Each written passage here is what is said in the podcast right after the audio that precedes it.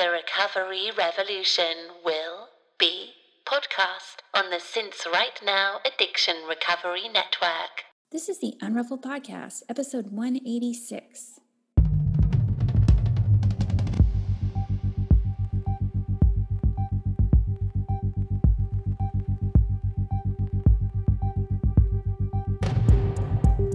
This is a podcast about recovery through creativity. We live an intentional life.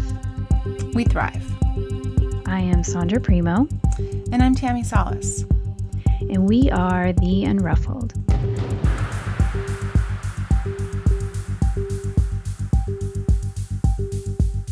Hello, Unruffled listeners. We are popping in at the top of the show to share with you several ways that you can help support the podcast. First, you can become a patron of the show by donating to our Patreon fundraising campaign. Please consider supporting our consistent effort in bringing you weekly content on creativity and recovery, all for less than the price of a latte. For just a dollar an episode, you will receive early access to each week's show as our way of saying thank you. If every listener did this, we would be over the moon. The link to our Patreon campaign is www.patreon.com backslash the unruffled podcast. And that's not it. You can share our show on social media or with your friends, and you can subscribe to the podcast and give us a rating on iTunes. All of this helps our little show immensely, and we thank you from the bottom of our hearts. Now, on to the show. Hey, Sondra. Good morning. Good morning indeed. I totally slept in this morning, Sondra, and it feels um, decadent to wake up at seven o'clock in the morning. Yeah, right? Usually an I early mean- riser, but yeah. I think uh, listening to your body right now is is is essential. Yeah. And, you know, I've been able to do that more and more um, through recovery, of course, but um, just since the begin this year, just really since knowing um, I was going through a big change in my life and um, being able to pay attention to a lot of different areas of my life, sleep and rest and my body, money, finances, things like that, all have been kind of, you know, keyed up a little bit, um, but not in a super stressful way, in a way that's more like I need to I need to pay attention to that and do something about it. And I didn't even hear my alarm today. It goes off at 5:30 in case I've overslept. And yeah. So hi. Good. You needed it. Yeah. Okay. So what I know lots is going on with you. So let's let's just dig into that. What's going on, Sondra? What's happening in your What is creative going world? on? Let's see. Okay, well, uh, I will tell you guys. I'm still taking. I can still take a couple of um, one-on-one coaching clients through Change Your Story, which I promote all the time. Um, but I'm also. Um, I also opened up a new uh, small group coaching class, and um, I've already start. I already have a few, um, half a dozen or so women have enrolled already, and the name of the class is Last 30 Days, and it's going to be so uh, useful. Is I think the best word I can describe it. Yes, it'll be fun. Yes, it'll go deep, but it's just going to be useful because So here's the la- deal. sorry, last 30 days is what it's called. It's called the Last 30 Days. The last 30. Okay, thank you. Um, because here's the deal, everyone. We are, I, I always, and I know you share this as well, I look forward to the magical flipping of the calendar to January 1. However, um, this time will be different maybe than Right. the last few times That's right. the last few years that we have experienced the flipping of the calendar i Mhm. just um you know talk about setting expectations i think we're in a marathon and uh we could only be at mile six. Yeah, we have no idea. No. we have no idea it could be much more of the same going into 2021. And so I woke up feeling the need to be extra fortified. And um, hence um, this program, the last 30 days. And it's a culmination of things I have been working on actually for a very long time. And so I just kind of pulled from kind of a bigger, a bigger, a bigger thing, a bigger class um, that I was that I've been working on and kind of um, siphoned it a bit into this four week um, program. And so basically, what it is is each week uh, each week's content will be presented by a guide. And the first week will be presented by Joan of Arc, the 2nd mm. week by Frida Kahlo, the third week by um, Hildegard of Bingen, and the fourth week by Dolly Parton. And each guide um, presents content guided by their Enneagram number, so personality to what they're good at. Mm. And so, um, like the first week will be about harnessing our sort of mental prowess. Mm-hmm. The second week will be about um, uh, addressing our physical body, our physical needs, becoming an expert on our physicality. Mm-hmm. Um, the third week is about creativity. And the fourth week is about service, gratitude, and abundance. Mm. And um, so while it is a lot about um, fortification, like sovereignty, autonomy, you know, being self governing and personal power, it's also going to be the theme that keeps coming up for me too um, as I'm finishing up the development is reciprocity, like giving and receiving. Mm. Um, again, to sort of increase our stamina and resilience as we pass through the end of 2020 and move on to 2021. So while it might may sound abstract, um, lots of practical tools and each week we're going to um, make some art that mm. goes with the theme. And these aren't masterpieces, they can be just illustrated journaling or collage or a poem or something. That relates to the theme. And on Sundays, we're going to have a Zoom call where we share um, our experience with the practices and um, we share what we've created. And i'm super excited. Yeah. the, the women that have signed up already are amazing. Um, i know this. Mm-hmm. and so we have room for more and um, so i hope you'll join us go to theunruffled.com and click on the bar at the top and that'll take you to the sales page where you can sign up we start November 9th, which is a Monday, but that just means that the content will come out for that week. Each week's content will come out a couple of days prior to Monday. And and then the first Zoom call will be that week of November 9th. We okay. go two weeks, skip the week of Thanksgiving, and then finish up the last two weeks in December. I love it. I'm sorry, I got confused. Uh, you're meeting on Sundays or Mondays? We're meeting on Sundays. The content Sundays. goes out prior. The week, week prior. Okay, got yeah, it. Perfect. Yeah. So they have time so to like can, read it and check it out. Right. So you have time to to you know um, embody the practices. You have mm-hmm. time to work on some kind of creative expression. Yeah. And then we group on Sundays to share what we've done. Oh, I love it. That sounds so awesome. What time on Sundays are you meeting?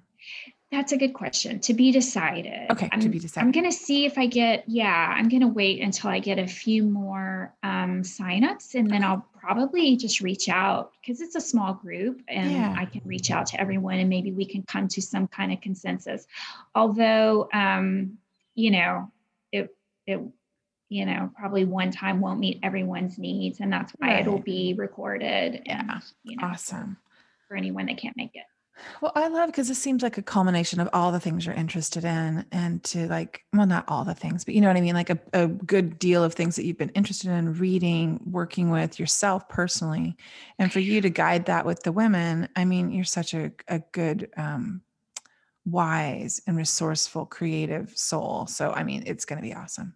Well, thank you. Yeah, I mean, it really is. It's everything I do um, through my Change Your Story coaching as far as coming with a holistic approach. So it's that same sort of holistic approach broken down week by week. Mm. And then the guides just make it kind of fun. And we'll, oh, we'll totally. we're going to talk about the Enneagram too. So um, oh, so much, so much right. good stuff. So it's not an Enneagram class, but it will definitely come up and that's going to be super fun. Oh, awesome. Well, I love it. I can't wait for it. That's great. Um, speaking, of, yeah, the end of the year, you're right, Sondra. It's like, um, we still have a couple of months here you know what i mean? And it's like how can we make this this last um, like you're calling it the last 30 days how can we make the last 30 days of the year really not just fly by with holidays and not just fly by with obligations you know and kind of really sink into it? I think it's beautiful invitation. And mm, speaking of invitations i'm working on a class with my creative consultant for january. And i woke up in the middle of the night last week and I sat up in bed and I was like, I know what I'm going to call the class the invitation. Oh, nice. And I was like, you and I had talked a little bit back and forth about it. And I was just thinking about all of these things that I'm, I, I feel like the universe invites me to, and sure. I get to either show up or not, you know? And so we're crafting it. I have a call with her tomorrow and it's going to be a little bit of picking word for the year, you know, and, um, and then it's going to have five weeks of um, prompts. One's morning routine and, uh, we're still fleshing out the details. One's going to be on sacred adornment and just ways to kind of sink into the new year. Like you said, it's going to be, we're in for the long haul. So that'll be like mile seven in January, right? For the right. um, and I know, and I love January so much. It's like my high holy day is January 1st. Like I love it so, so much. And it's really served me um, over the years. So I'll talk more about that later, but I'm just so excited that we're both doing things that are really lighting us up. Yes. And um, yeah, so I'm really happy about that. Yeah. Um, and speaking of things lighting people up, we had yeah. an awesome guest on our show. We do. We have our friend Colleen, Colleen Marie, and we've known Colleen. Yeah. She was part of the OG home Facebook group that Laura McKowen and Holly Whitaker um, built yeah. It's an extension of their pod, podcast home um, back in 2016. Yeah. What we determined. Yeah. And um, that's where that's how long we've known Colleen. And um, I'll tell you a little bit about her. She works full time in marketing and franchise business development for a fitness studio, and she is also a yoga teacher. She's cur- currently developing a platform to help yoga teachers create their own businesses. And her goal is to empower as many people as possible to become their own boss while working to do the same for herself. Yeah, and she, um, her website is colleenyoga.com, and you can find her at Instagram at Colleen Yoga. And it was so good to catch up with her and and just remember like that community really kind of started everything for me yes. in recovery. The home Same. podcast, Laura Holly, the secret Facebook group for that group. Um, I remember when we hovered at around 200 people for a while there in that group mm-hmm. for, for, a good while. That's and then it bumped up to yeah, and then it bumped up to 400. I was mm-hmm. I was reminiscing about that too, and then it yeah. hovered around 400 for a while. Yeah, um, lifelong friends from that group. Absolutely, and seeing what what Laura and Holly did, um, I know I was just so attracted to a lot of the women that they were attracting you know, and wanting what they had in their recovery or just wanted to, to develop some friendships that were that someone shared my common problem you know and i'm so grateful that i met you in there sondra. It was just oh, um, same. so many of the women that are in my life. Um, so yeah that was beautiful. Um, i do want to get a little bit of a disclaimer that we do talk about suicide in this episode and so just if that's a trigger for anyone um, we just want to mention that before we kind of dive in Oh, I'm glad you remembered that. And also, I that made re- me remember that we also had a lot of background noise in this Right. in this podcast. We're calling these um these last few months have just been pandemic podcasting people. That's right. So you just We're just- never you just got to go with it. Well, and it's also, we don't have to do things perfectly. And it's not that we don't care about the podcast, because we very much do. Um, but along with our recovery, that things don't get done perfectly and the world doesn't end. And Right. so, if sound is a little bit of an issue on this one, we hope you'll forgive us. We hope you'll push through. It'll be, you know, cats joined us, I think, maybe. And then there's some road noise and my dog, you know, it just happens. And, Yeah. um, but we had a great conversation with Colleen. We think the world of her, and we hope that you do too. Enjoy, Colleen. Welcome to the show, Colleen. Oh my goodness. Thank you for having me. I'm so excited. Oh, I'm Colleen. so Hi. excited to talk to you this morning. It's going to be a love fest today, right? It is. Yeah, It okay, is. good. Because we've all known each other virtually Mm-hmm. for a while now. Yeah. Yeah. How long has it been? Like it's four-ish years, right? So 2016, right? Mm-hmm. Yeah. Yep. Yeah. It was.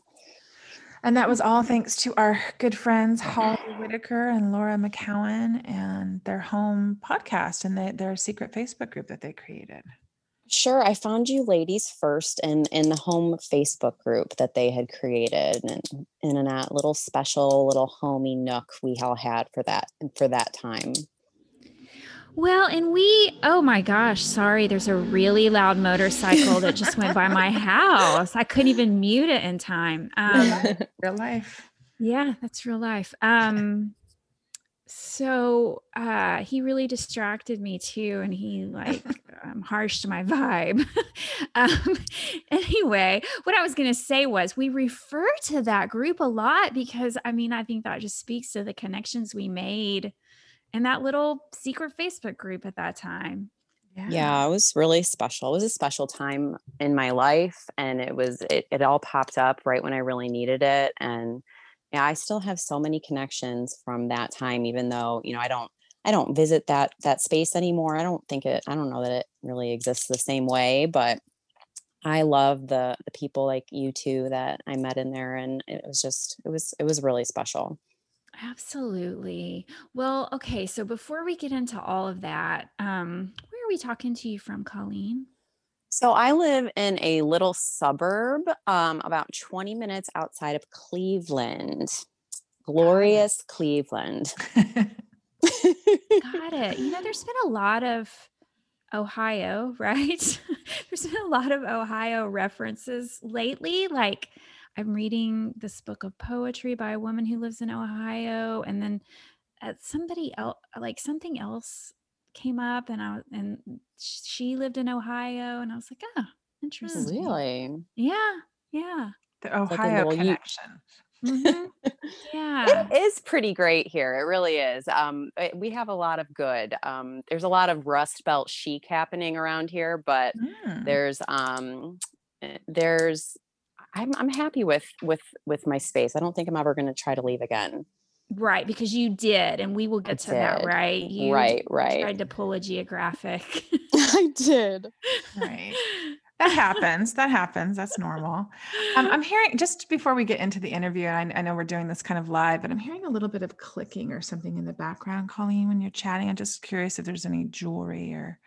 Hmm, no, I'm on this wired set of earbuds though, and I don't know if it's moving and then you're hearing it. Okay. What about if I stay really still? Do you hear anything now? No, it sounds great. Mm-mm. Okay. Can you be just like just a still. statue? Okay. Mhm. Sorry to do that live. I just want to make sure we didn't go through the whole thing, and then you know, I No, you just yeah. that's thanks. fine. Okay, yeah, sorry. interrupt me anytime, please. okay. um. Okay. Well. Uh. Yeah. This is how we do this podcast, isn't it? Yeah, that's how we do it. That's how we do doing it. Motorcycles just- and all. We just keep going. Um.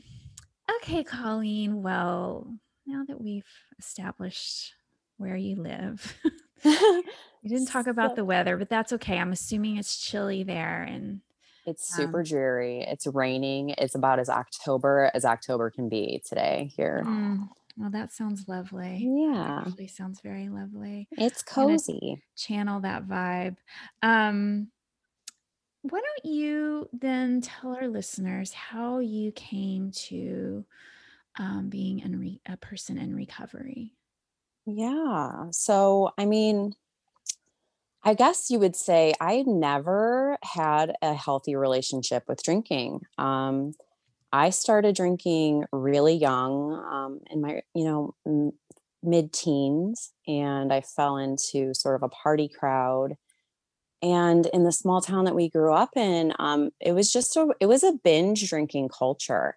You know, I was really, I was just this young teenage girl, and I was growing up with these party people and we weren't you know drinking in a sophisticated way you know we were doing keg stands and beer bongs and i had this you know cool girl mentality where i had to you know keep up with the boys and i was drinking fast and um, a lot really really early so um, i didn't really know there was anything wrong with it uh, until much later. But you know, so I went from that, you know, sloppy teenage party time, and at that time it was just socially drinking. It was everybody that I knew was the same way, so I, didn't really think too much of any of that. And then I got pregnant with my daughter when I was 19 and it kind of changed all my plans and Right. you know i was getting ready to go to college i had my dorm room assignments you know i just graduated and i had to let my parents know that you know i'm not going away to college anymore. I'm having a baby instead. And that time um, was you know the first time i had to like settle down since i you know had started my my partying days and and i tried. I tried to be you know the mom and you know i was young and you know her father and i got engaged and we you know played house and but we still were so young that we still had this sort of party lifestyle. So we would you know go out and drink and all of those things still but we never i never had a home life of drinking if that makes sense. So i still was only drinking socially but it was still sloppy and immature and messy. Um, and that kind of just continued through my you know i guess my mid 20s um, that relationship deteriorated with you know her dad and you know i i went on to mature a little bit and i met someone else and I was, you know, I had a big grown up job. So I was still only drinking socially. I was, it was nothing I was too concerned about until I started drinking after work with my work friends. Um, and I started to need to drink after work with my work friends. You know, I was I was the one, you know, corralling everyone to go out to the bar after work. Um, can we all go? Um, and I'd be, you know, it would suck when when people didn't want to go with me. So that was when I started, oh, I, can pick up, you know, beer after work. Um, and that's kind of where the, the shift happened from socially drinking to sort of home drinking. Um, Mm-hmm. you know, and th- you know, that kind of it wasn't too crazy for a while. And I years went by and I was in a different relationship and, you know, there was nothing bad that ever happened during that time other than I was just, you know, kind of a messy person. And then I got pregnant with my son, who he's uh 12 now, he'll be 13. So that's about um like a marker in time for you. And I had already started to realize that I probably shouldn't drink as much as I did. And it, in fact, I was actually drunk when I realized, you know, maybe I should take a pregnancy test because I just don't feel um, like I've had my period. I was so unorganized in my life at that time. Like I didn't even realize that I had missed my period. It was kind of something that sort of dawned on me. So um, I took that pregnancy test and I was pregnant and and that was the first time in a long time that I had any sobriety. So I was obviously sober throughout my pregnancy and I felt really good and I was noticing what a difference you know it was um, Mhm. I had never had that comparison because i had just never really been a sober adult Um, Right, right. You can all of a sudden magically manage your life better. yes it was it was night and day i went from somebody who never had clean laundry available to me to you know somebody who had time to organize my closet and um, i grew up during that pregnancy and i became like a mature more mature person i just you know my son got to experience a whole different type of mom than my Mm. daughter did you know Mhm. What's the age difference between your kids? so hannah will be 21 um Okay, so about 10 years. Yeah, yeah, 8 Mhm. years. Yeah. Eight years. hmm Uh-huh. And so, yeah, I mean, I guess during that time I I things changed. I I went from being a sloppy beer drinker to um oh, I'm going to start drinking wine, you know, my Sophisticated drinker. yes, yes. So, yeah, you know, very. I understand had. I had my um, son when I was 27, and you know, I slowly eased my way back into drinking. I had told myself that girl's gone, that beer drinking, um, you know, party stander. Yes, yes, and I felt that. I really felt like she was gone. Right. I thought I was going to keep things pretty, uh, pretty on the up and up after that, and I found myself falling in love with wine. And as we know, wine has a lot higher of an alcohol content. And um, I had to make rules around wine really quickly. Um, you know, I couldn't drink wine at home only when we were out or when we were at dinner. And this is when I started realizing that I was micromanaging my drinking. And I started trying to find excuses to stop again. So I started doing things like cleanses, or I did a whole 30. Um, I was, you know, doing these things and I was getting little pieces of how much better I felt. But then my external world kept rocking me and I was, I had no way of managing everything. So I would continually fall back into drinking too much.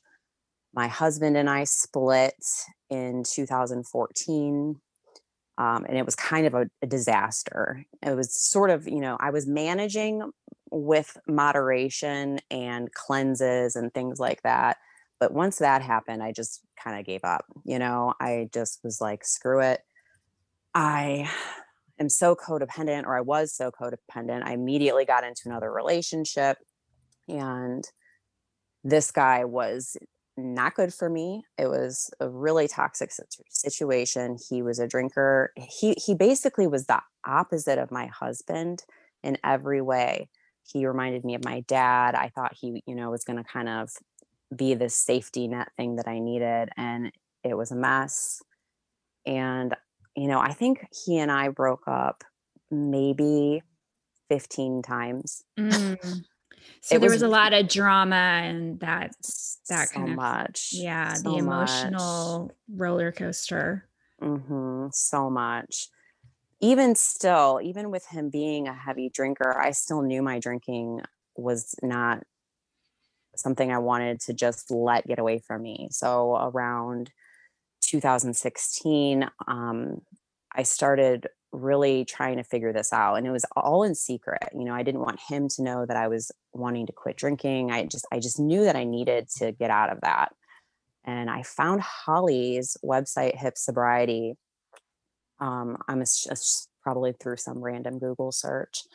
And um, there she was saying the one thing i had never heard before which was that sobriety was not a sad consequence Right. and you know it it- something in that and her enthusiasm and zest for life i was like oh wow like I want some of that. different Yeah. Mhm. this could be different so i just i think i read through her whole blog like every post she ever wrote and this was before the home group even existed and then i found laura because laura had guest posted on holly's blog um, and then i was like once i ran out of holly's content i went to laura and i sucked up all her content and then in that time, those two created the home group, they created the home podcast. And I was a very early adopter of both of those things. And I finally managed to string that sobriety together. So I met you ladies, and um, I managed to get two years of sobriety um, mm. at that time. Yeah, and and what, Colleen? What were your tools other than being like in the group? Were you did you do 12 step or did you have any in real life um, contact with sober women? I didn't. I went to probably five 12 step meetings mm-hmm. and i was i i i was open to it you know? I was terrified but i went and i was open to it. And if i go back to that relationship that I was in, um, he just wouldn't allow it. Mm. um, mm-hmm. You know, he he actually um, just told me, you know, he had some bad memories of his mother going and you know get as as an excuse to get out of the house type of thing and i don't know it was just right it was about him though right what, whatever you were doing yeah you were shining a mirror you know, back to him probably. Yeah. Correct. You know, so yeah, you would shine a light on something there that and you might mm-hmm. leave for good. right. Right. You might, you might, yeah. Mm-hmm. So so you got you were two years sober while you were still with him? I was, and it was I I was a warrior in that two years of sobriety. Mm. I mean, I went through. I'm sorry, my little dog's barking. okay, the traffic. podcast is about. Um, yeah, I mean, I I really, I think he knew that he couldn't pick at my sobriety in a really obvious way, and I was so I wanted it so bad. I mm. just really wanted it. I didn't want to be like my parents. They were both extremely heavy drinkers. Um, I was I watched so much destruction happen in my life ever since I was a little girl. Um, and it was all because of alcohol. And it was, right. I was putting it all together like as an adult now. I was mm-hmm. like, oh, you're I am an adult child of an al- of alcoholics and yes. right right and this is a, a this is cyclical um familiar familial patterns yeah, they just will keep going unless you are the one to break the pattern. Mm-hmm. And what, but what did your ex husband think about the sober version of you? Did, was he um, supportive or? Sure. Um, yeah. Yes. Yes. Uh, and, and, and as respectful as, you know, he, he could be about it. Um, when you say ex-husband, I think you mean the current that guy I was with at that time. Oh, um, oh, right, mm-hmm. right. I know it's confusing. It's you know, ridiculous, but but sure. I mean, he had to be. It, I you know we had a um, the toxicity of our relationship was in that really you know sneaky gaslighting narcissistic way, so that you know there was no overt um you can't do this. It was all very manipulative and got it. Yeah. so surface Implied. level support yes exactly. Um but to just get away from you know that you know at, you know during that time i went through so much between him i lost my dad in 2017 um he actually took his life due to his alcoholism you know his he lost everything. He mm. lost his job, his wife, his house.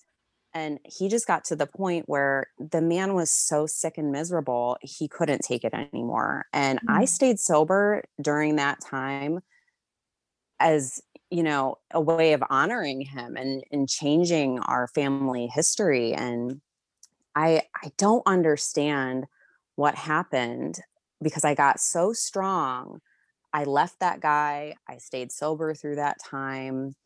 I was on the the upper end of everything and it's what people often refer to as having an upper limit problem. Um, you get to where things feel so damn good. yeah. And mm then suddenly I just I didn't I started pulling away from my sobriety network, you know, and it wasn't obvious and it was just I was kind of burnt out and I was just living this happy life and things were going really well. And to kind of make a long story short, or I'm maybe making a long story longer. I don't know what I'm doing but um, I I just I forgot how bad things were because things got so good.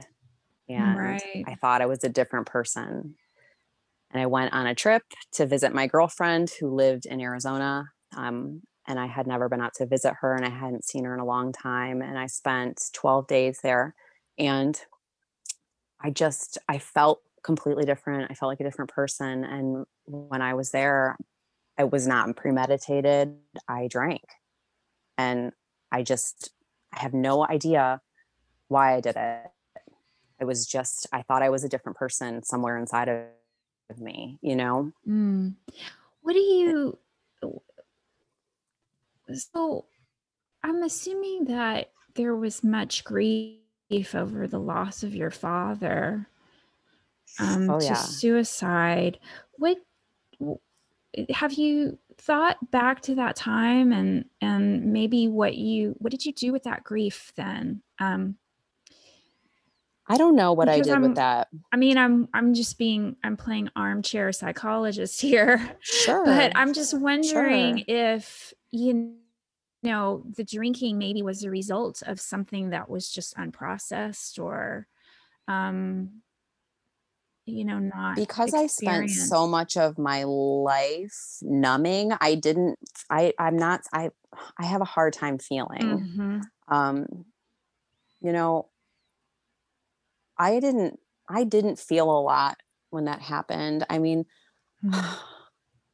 I, I didn't, you know, you you picture people, you know, sitting and screaming and crying in agony, but even though I was sober and I had the ability to feel things, I didn't. I, f- Mm. I was it was hard to access it. You know, I didn't cry right away. I didn't cry at his funeral. Um and it's not because I wasn't sad right because I was. It was just I didn't know what to do. My body didn't know what to do with it Mm. my body didn't know how to react to it. That makes sense. I to me. was, yeah. I mean, one of the things that struck me when that happened, um, my dad at that point was living in my grandma's basement because he had lost our family home um, because he he quit his job. He didn't get fired. He quit his job because he didn't want to work anymore, and he spent his retirement because he didn't want to work anymore. Um, because he couldn't work anymore because drinking had, you know, taken over. But when I went into the space that he spent most of his time, um, I hadn't been in there. And I'm talking, I have never seen something like this. He had, he was a beer drinker. He didn't drink, you know, hard liquor. Um, he drank cheap garbage beer in large quantities. And he had cases, empty cases of beer boxes just stacked floor to ceiling in his space. He had, you know, he had pots and pans full of vomit Mm. in his space. You know, he was in probably one of the most desolate places a person could let themselves well not let themselves i don't like to word it that way but that he could get Mm. there was no Mm. question in my mind why he did what he did Right. right no one Mm. should live the way he was living yeah he had just given up right Mm, yeah I had never known him to try to not drink. I grew up and he always had a beer in his hand. Um, and it, he was a managing, it, he managed all the way through, you know, my early 20s probably. And then things just drastically declined after that, you know, his, his health. And uh, I'm sorry, do you hear that beeping? I'm getting call. Yeah. How old were you when he passed away? When he took his life? Um, so I would have been 36 or 37. 36. Mm. Yeah. And it's interesting to me when you say, Colleen, um, that you felt like a warrior during that time. Like, um, I can get that, like where you kind of need to channel that warrior strength, right?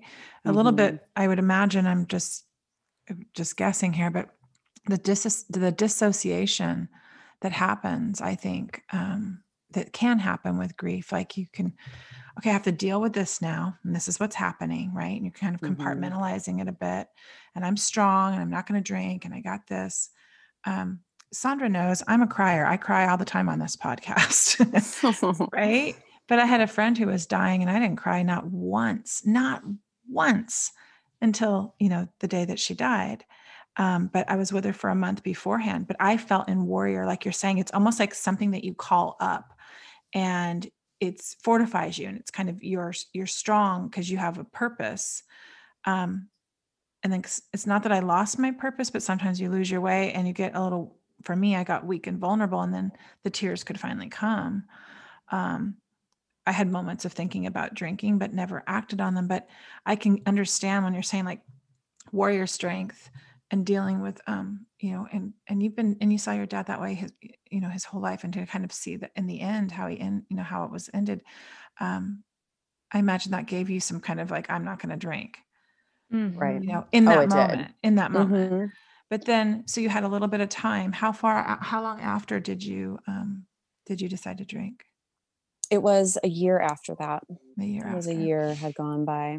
it Mhm. like his anniversary do you think that was triggering or Mm, no, I mean it was around the same time. My dad died in a in February, and Mhm. so it was it was the end of May of 2018 when I when I drank again. So Mhm.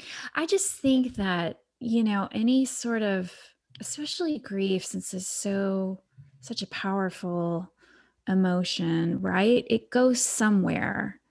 Um, it doesn't just dissipate like a vapor. Right. And, you know, I mean, maybe, maybe you'll never connect all the dots. Um, but I don't know.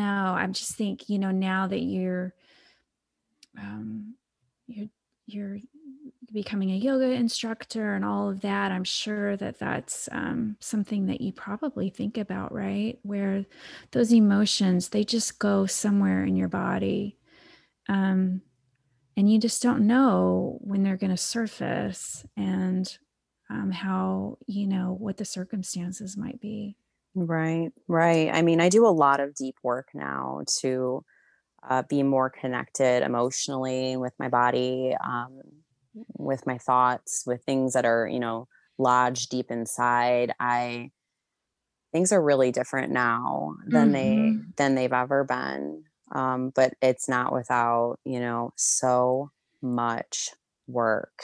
So much damn hard work yeah. it is it is. It's just a never ending process and then you know letting things come up and saying oh wow i didn't i don't know where that memory or that thought came from but let's look at it. You know it's it's a whole different way of being from being a person who shoved a lot of stuff down um, for as long as i as i've ever been you know alive really. Mm-hmm. I mean i just i've always had to be a tough girl. My mom had raised me to be a tough girl you know Yeah. she she was that way. And you know i have two sisters and she had you know she was really proud of her tough daughters you know she would brag like oh they're just like me they don't take any shit you know Mhm. Right. right because it's a way of coping and surviving and you know it serves a purpose right absolutely and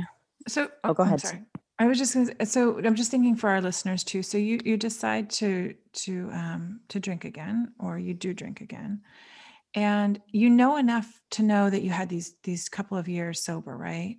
mhm. And um, how does that how does that just I want to know how you got back is the thing. So uh, can you take me a little bit of what it was like during that time, and then what what finally brought you back to to um to knowing that you want to live without alcohol?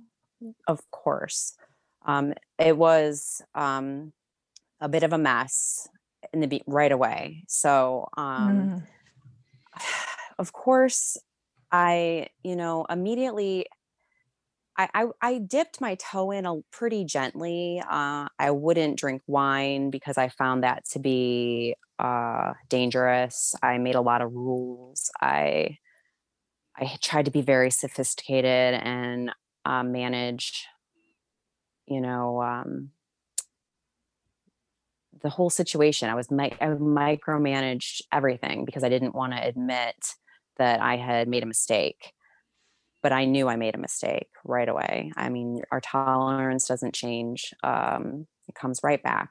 Mm. And not only that, I was making insane choices and causing just massive upheaval in my life at that time because I was running. I was running from what I was doing. And, you know, after that trip to Arizona, my girlfriend, just the entire time I was there, she was trying to sell me on coming out there, you know, and she was giving me, you know, a place to stay while I found a place to live. And, I was just kind of entertaining it. I wasn't taking it too seriously until I sat down with my soon to be ex husband and I talked to him about it. And he wanted to go, not together with me as a couple, but he was willing to relocate as well. And mm. when he said that, it was just game on. I was like, well, I mean, God, I didn't think that this was going to be able to happen, but wow, we can really do this. And when I get an idea in my head, look out I am I'm ready. I wanted to go that minute. I sold everything I owned. I went completely crazy. I couldn't wait. It was from that stage of June, I was on the road to move to Arizona in October. So across the country, making all these shifts, I was able to find a way to keep my job. So my boss didn't want to let me go. He created this, you know, position for me that I'd be able to do remotely. So wow, that worked out perfect. Um, I was going to stay with my girlfriend. I was going to drive across the country with her and then get an apartment, find a place for us to live because I didn't want to drag my son with us because I didn't want to do this whole school district shift thing. I needed to know exactly where we were going to be. So I drove across the country and I thought I would fly or my my ex and my son would fly out to us. Okay. So I, I had this whole plan. And then I also, in the meantime, from June to October, am drinking like a fish because I'm being crazy. I'm moving, I'm selling my stuff. I don't know kinda, what I'm doing. Did it feel like manic, sort of manic yes. energy? Yeah. Yes. It was crazy. It was like uh, nothing was in, within my control. And I just, I, I don't know what I was doing. I truly don't. And to this day, I, I know that I had my daughter when I was 19, and I kind of feel like I had to make some changes that I never would have done. Like I didn't get to go off to school and I didn't get to live these big adventures. And suddenly I was like, oh, I'm going to live the big adventure now. So when you say and, not, nothing was in, oh, sorry. No, go ahead. You said nothing was in your control, but it seems like sometimes with a move with a geographic, it's, I feel like it's like you want to take control. Like it feels like you're trying to, to grab some, you know? Oh, for sure. Yes, absolutely. Yeah. But it wasn't, it was like, it took on a life of its own. You mm. know, I had to get there. And I thought once I got there, I would quit drinking and I was gonna. I actually did. I didn't think I was gonna move and have a new drinking lifestyle. I thought I was gonna move and cleanse my soul of all of this stuff that I was doing, um, drinking again. I, I actually knew that I shouldn't drink. And I never was a big moderator. So during this time, I was trying to moderate and not be out of control. And I had some time in that time period hold on, I'm getting ahead of myself. So I'm, I'm I went to Arizona. I was continuing to drink. I changed my mind almost immediately. I was like, this feels wrong. I don't mm-hmm. want to be here. Mm-hmm. I talked to my, you know, my husband, and he said, you know, I'm getting an opportunity with work. This might all be working out for the best because I think I'm going to get a big promotion. So maybe this isn't what we should be doing. And I am telling you right now, that was the best sound to my ears I ever heard. I had, I might have packed my car that night and come home. I felt so scared and alone and disconnected out there. And I was drinking pretty heavily because I was a mess about leaving my family. You know, I'm, very close with my sister and her kids. And, you know, my daughter was off at college. And, you know, I just, I felt crazy and I just Mm. needed to come home. Right. Mm. y- you were making a bid for something that you wanted, like but you saw a feeling or something, but but I'm sure when you're still drinking, it was like we want these things, but we don't know how to get it. So we're so clumsy. And we're Right. doing things that aren't, you know, that don't make a whole lot of sense sometimes too. Right. And two, because everything can get so muddy, right? When you're drinking, it's hard to it's hard to find your true north. It's like, was that it? Was th- is this it? Is this the voice I should be listening to? It's just really, really hard sometimes to hear your Mhm. intuition. Um, I was so soaked in shame at that time. Like Mm. I was um, mortified. I was I I didn't know what to do. And I, I think Sondra, at one point, I even reached out to you and I was like, mhm. I am a mess right now. And I don't remember what we said. And I, I wouldn't even probably want to dig back to that conversation at this point. but I, I reached out to a couple of you guys and I was, Mhm, you know, did. yeah. And that was, yeah, that was, you, you reached out to me once, or I reached out to you when you were in Austin. mhm, um, because I just saw that you had posted something on Instagram from Austin. I was like, "Hey, girl, what's up? uh, hello." and uh. Sobriety Yeah, you were- stalking. yeah, you were like, "Yeah, nothing to see here. Uh, I'm not going to be here for a minute." And uh, yeah, so and then I kind of, you know, I got the vibe that something maybe was going on because you didn't Mhm. you didn't sound like the Colleen that I had gotten to know in the home group.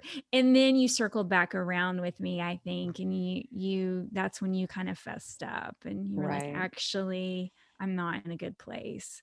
And that was a little later. And Right. yeah, yeah. And I, you know, I just I don't exactly know what was said either, but I'm certain I said something like, you know, the seat's open for you always, you know, right Mhm. here. Um, when you're ready. Mm. I, but I got back home, you know, at that point, and then I was like, I was so relieved to be home, and I was so relieved to be home. In fact, that I got back with that shitty guy again. Mm. and I just I wanted to just feel normal and settled and he was normal and settled to me at that time. So so here we are. I'm back in this shitty relationship. I'm drinking again, but I at least I'm home now. I'm still soaked in shame. I'm hiding from everybody. I'm hiding from my own friends and family because it's embarrassing to Mm. say I'm moving across the country. Oh, by the Mhm. way, I'm back right, away. You have to eat a lot of crow and Oh, those kind of situations. Yeah. Oh boy. It Mm. was it was a while before I was able to face everything that I had had gotten myself into, but I did. I ended that relationship. Thank God. I said, I don't know what the hell I'm doing right now, but this ain't it. And after sitting in my shame for a while, I started working on my sobriety again. And you guys, it was the hardest thing in the world to get sober again. It Mm. was so hard. so much harder How so? than it was How the first mm, time. sh- yeah, share with our listeners because I think this is important, Colleen. Yeah. it I- really is. It really is. I I it never first of all, it never got as bad as it was when I was in my desperate moment in 2016 googling about it. because I was moderating and I had had that long term sobriety beforehand, I was more stuck in this dirty purgatory space. And it was like, it almost just felt like this visual of somebody like there's like an angel on your shoulder and a devil on the other. And I knew what I needed to do, but I was already in this bad space. And I was like, well, I'm here now. So I might as well like mess around in here for a while. I just, it was hard to get the energy back up to want to deal with it. And Mm, mhm. it was, That's that's you know that's what Dax Shepard talked about. Um, I don't know if you listened to his podcast that he recorded about his relapse, and he talked about that too. You know, Mhm. like he feared that if he um you know he's not wrong. had He's to start over. Well, you might as well just, you know, Mhm. live it up. You might as well just roll around in it. Yep. He's absolutely right. And that is a valid fear because when you're already there, um, I don't know how it happened, but you know, I went from two years of great sobriety to almost two years of being in the muck of Mhm. up and down and up and down. And can I do this? Can I not do this? And eventually um, getting out of some of the mess that I had built for myself through that move and getting back into that relationship, I was just cleaning things up piece by piece. And I, I just knew that I needed, I had to commit to myself that this just wasn't the life for me because when I drink, it's not that I am a wrecker of life for myself or for anybody else. I just feel awful.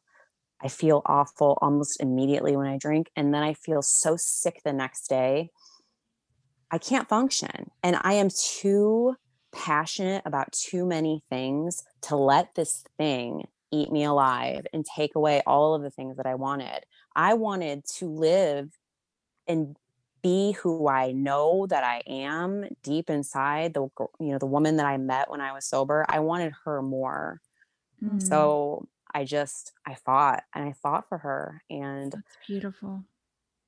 I found her. I I found her. You know, I spent most of 2020 sober. I kind of I drank pretty responsibly throughout um from, you know, maybe July of 2019 to December. I, you know, I drank quite a bit, but I it was normal looking. It was normal looking to other people, but it's not normal to me, you know. Yeah. And I promised myself I would just in January I was going to be done.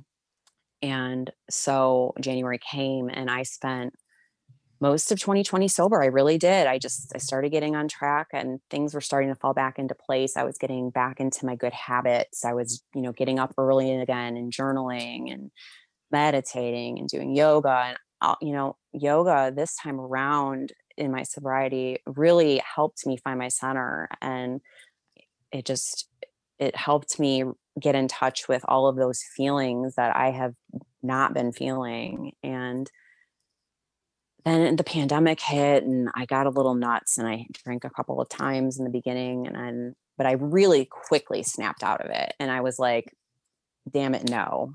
And so I have not drank since May 8th of this year and I can honestly say that I feel back. I feel different. I don't feel like I'm in the muck anymore. I don't feel like I'm vacillating whatsoever with my decision. Like I know, I know I'm not going to drink. I mean, I know the way that we can only know, like I'm not drinking today. But I mm. have no doubt that I've turned a corner. It was really hard. I'm so happy to hear that. Yeah. Right. And I think what you spoke to so well is that, yeah, it makes you feel bad physically. I mean, I never woke up morning after drinking feeling good ever, Right. ever, no matter how much I drank. But, you know, but, but, but more than that, what it is, it's kind of, you know, it's like an affliction of the soul, you know, that, and that hurts more, hmm way more Mhm. than the the bodily pain. Yeah. I was drowning in that. I'm glad you made it back, Colleen. Yeah. No kidding because you too. you are a light. You truly are and f- yeah, for you to not live up to whatever your own personal potential is would really do I think everyone a disservice. Aw. Seriously. That means a lot to me. Mm. And and so Colleen, talk can we talk about like how you um you know you talk about what's available to you now that you're sober. What you're you're a, serial entrepreneur, you're highly creative. Can you share with our listeners how you tap into that now with your sobriety and when you're sober, what that looks like for you? Of oh yes. I mean, since I was a child, I've had all of these thoughts and ideas and I continually act on them. Um, and when I would get these little tiny bits of sobriety throughout my entire life, um, I would follow these leads. You know, I found, you know, blogging and I had, you know, a vintage store and I was doing all of these little creative outlets. You know, I made this handmade soap business or I would teach myself to paint or play the guitar or graphic design, website design. I I can't explain to you how many valleys my brain has taken me into, but the only time I can really do that is when I'm sober. I cannot mm. investigate these curiosities of mine when I'm drinking. So that's part of what I mean when I say I have to be sober because I have to know all of these things and I have to take my creativity and my my creativity takes me it has it leads me down these paths and if i am you know passionate about a topic it brings me so much joy and just like sondra was talking about it gets me up in the morning you know i'm up at 4:30 in the morning working on things that i love and enjoy and i get like that with all of these things in my life i've never thought of myself as a creative person but that's because I was linking creativity to being innovative, you know, and mm. I'm not necessarily innovative. You know, if you put me in a group meeting at work and they said, Hey, I need you guys to come up with a really creative solution to this problem. Well, that was what I thought of as creative. Mm-hmm. you know what I mean? I didn't understand that maybe I'm not I felt like a wannabe creative. I felt like I, I I wanted to be artsy, but I wasn't and I wanted to to do all of these things. And then I realized I'm a maker. I mm-hmm. I give me a course about how to, you know, paint in this way or follow this technique, and I'll do it. I'll mm-hmm. create it and it'll look great. But if you gave me a blank canvas, I wouldn't be able to, you know, I draw you a stick figure. mm-hmm. Well, and that's, and that's that's what I love about this podcast that Tammi and I've created because we get to we get to put on display, you know, so many different versions of creativity. Mm-hmm. And um and then that becomes an invitation for, you know, other people when they listen. Yeah. Yeah. It's it's one of my biggest joys in life is getting these these little um, niggles from the universe saying hey that thing right there follow that they're always creative they're always expressive and i always get to make something and you know it's something that keeps me sober because i get so much out of that and I, I I love it so much that I absolutely would never trade drinking a glass of wine at night for that. I mm. mean, it's just it's it's like it's too valuable. It's too mm. important. I love that. Absolutely. Like um Augusten Burroughs said, you know, you have to find something that you love more than drinking. And it could be many somethings, but that's the thing that'll get you up in the morning and and you'll never regret not drinking the night before. He's yeah. just the best. I just love him so much. Mm-hmm. I I read This Is How every year. Oh, I was I just reading that, that, this weekend. were you? I shoved yeah. that book at everyone I know. I love it so much. well, well, tell us. Oh, go ahead. No, I just Augusten Burroughs. It came up earlier when you were talking about your dad. I, I was just remembering kind of how in Dry, Augusten Burroughs was talking about his apartment, and so that that memory, Augusten came up earlier for me. I didn't say anything, but even just now when you're when you're talking about him, I he does say a line too that talks about like drinking just got too expensive just cost yes. him way too much, you know? Yeah. And I think yes. that's kind of where, um, where, where it came to me, it was like it was costing me relationships. It was costing me my dignity. It was costing me my self respect. It was costing me um, the trust of others. You know, it just it was way way expensive. And um, yes. he does such a good job of articulating everything. He's so brilliant. Right. It, and it costs you your dreams. Any Yeah. any dream, any Yeah. any aspiration that you might have. That's that's the biggest um you know, that that left the biggest soul or hole in my soul Yeah. um personally. Well, right, and then right. so speaking of Colleen, tell us why don't you tell us about this new venture that you've just begun? Right. It's so fresh and it's so new. And but I'm excited about it every second of the day as I'm as I'm working through it. You know, when I was in yoga teacher training, I was so excited to teach yoga. And through this pandemic, um, it's just really not the same um, with opportunities. And, you know, I talk to a lot of yoga teachers and they don't know what to do and they feel like the space is really saturated. And I was telling you guys about what a serial entrepreneur I am and I'm constantly creating businesses. And then I had this little light bulb go off in my head and it was like, Colleen, help the yoga teachers, help them make the businesses. You know how to do both. And I was like, Mm. oh my goodness. And it just, it felt, um, it felt I don't know, like a miraculous little moment, an epiphany. Right, because you've already been doing that right in your job job, don't you? Right. Don't you market and and Mhm. for Yeah. uh, health and wellness?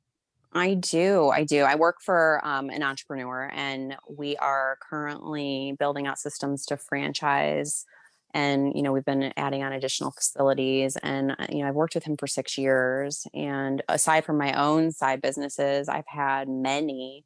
Um, I've been successful with many. You know, I had a successful photography business. Um, the only reason I stopped doing that is because it's too much for me. It was I put too much pressure and stress. It's stressful um, to shoot weddings. Um, it's like people's special perfect day, and I was taking that in on myself, and I couldn't do that anymore. Um, but this this whole new thing, it just it's it's my new baby, and I love it, and I love dreaming and writing and creating and I just feel like I can help women. I can help so many people um, while helping myself because doing things like this helps me. Yeah. Oh, I get it.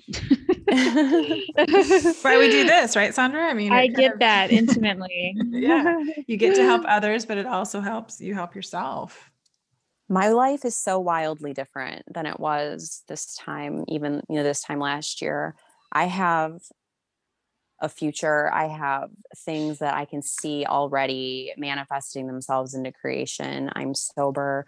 I have a great job. I have the most amazing life partner on the planet. I don't know how on Mm. earth I finally, after so many years of these toxic situations, have come to get this man in my life who is actually the most gentle, supportive, loving human being. Mm-hmm. I everything in my life is different.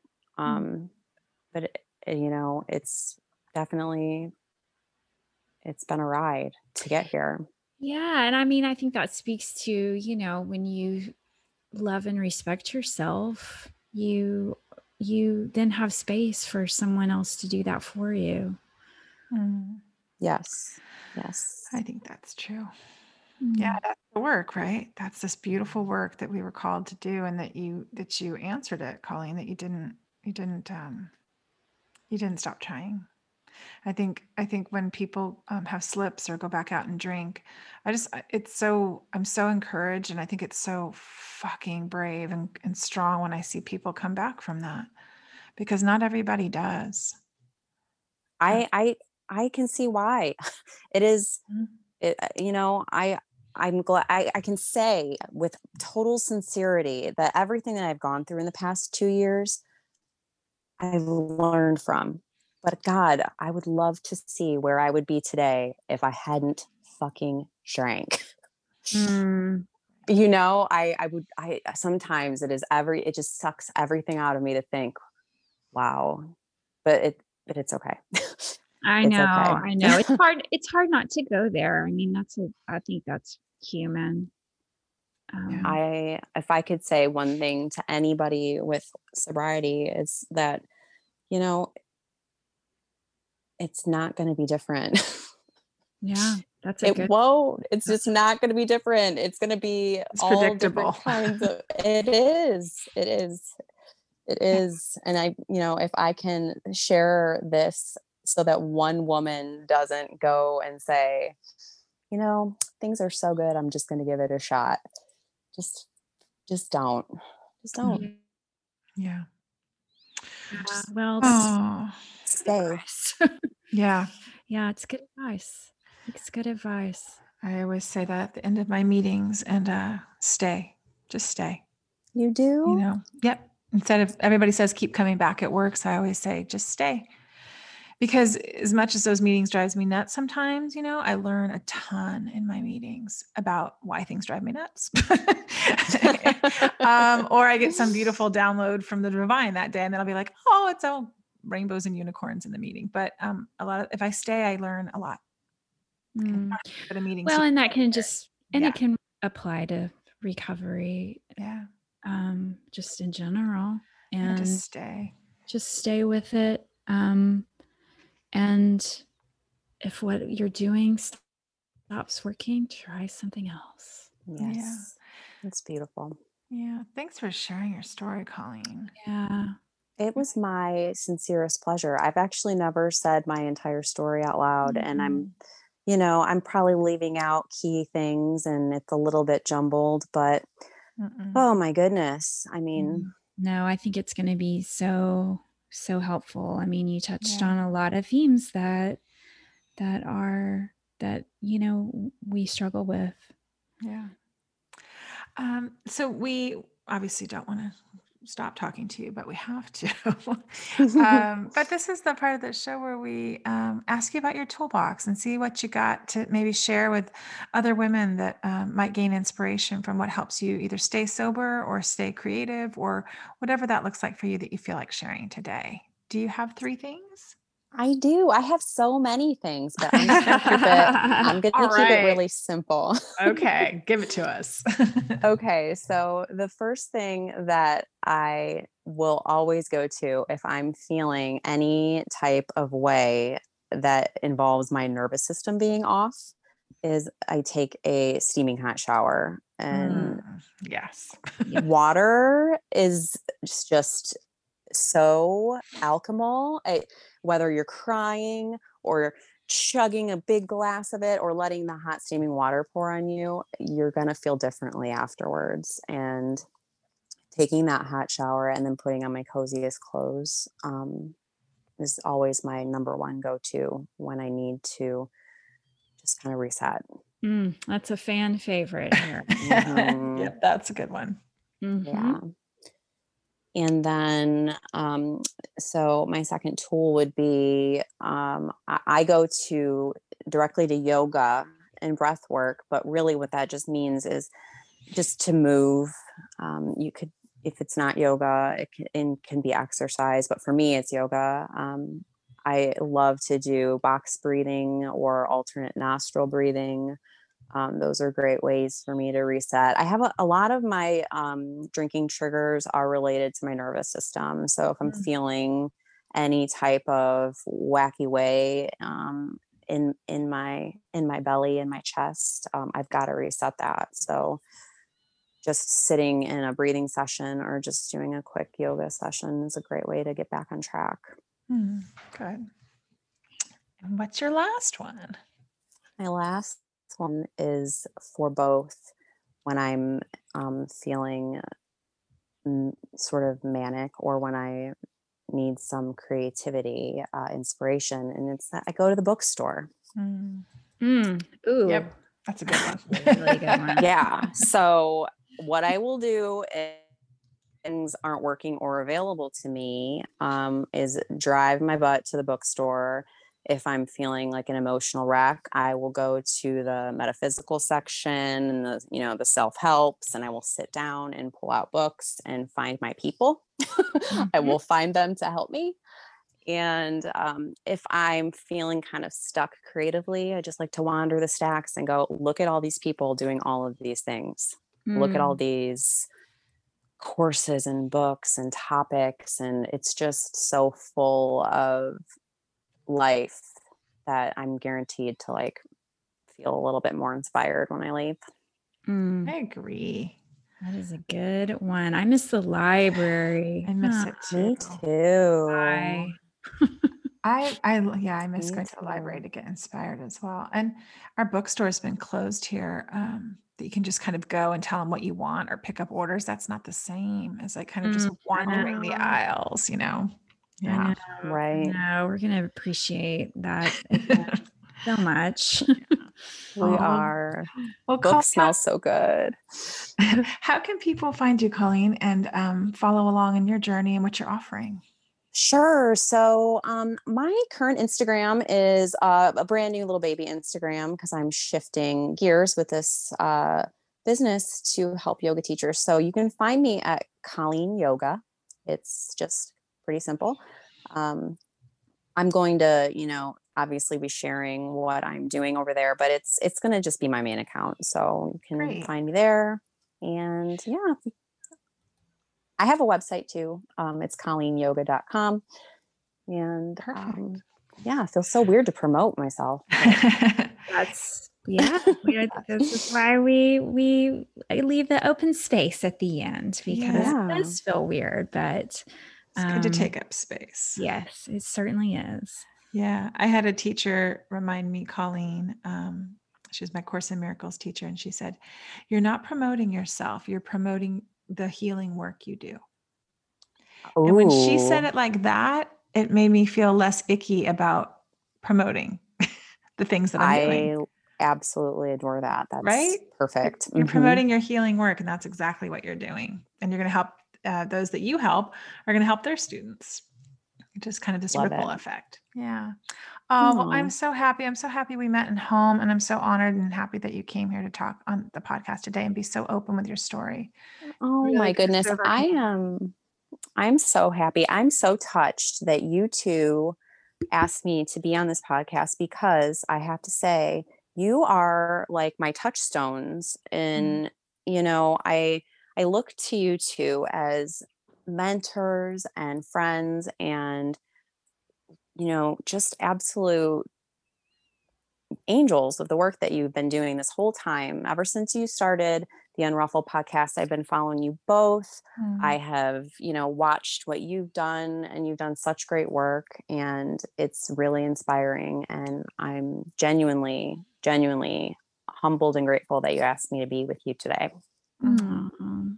Thank you, Colleen. Aw, thanks, Colleen. I love how we inspire and uplift each other. It's just beautiful in this community. And that's, I've never felt so connected to women as I do in recovery. You know, it's just really beautiful what we share with one another and how we freely give um, so that we can help others and heal, right? That's Yep. Yep. beautiful. stay connected Oh, yeah, it's key. It's key. Okay, well, have a beautiful day, Colleen. Thank you so much. You too thank you Hi, Colleen. bye guys The Unruffled podcast was created and produced by Sondra Primeaux and Tammi Salas. Our show is edited and mixed by Steve Hecht. Original music composed and performed by Caitlin Schumacher. Original artwork created by Tammi with the help of graphic designers Chris Aguirre and Amy Lanier. Thanks for listening.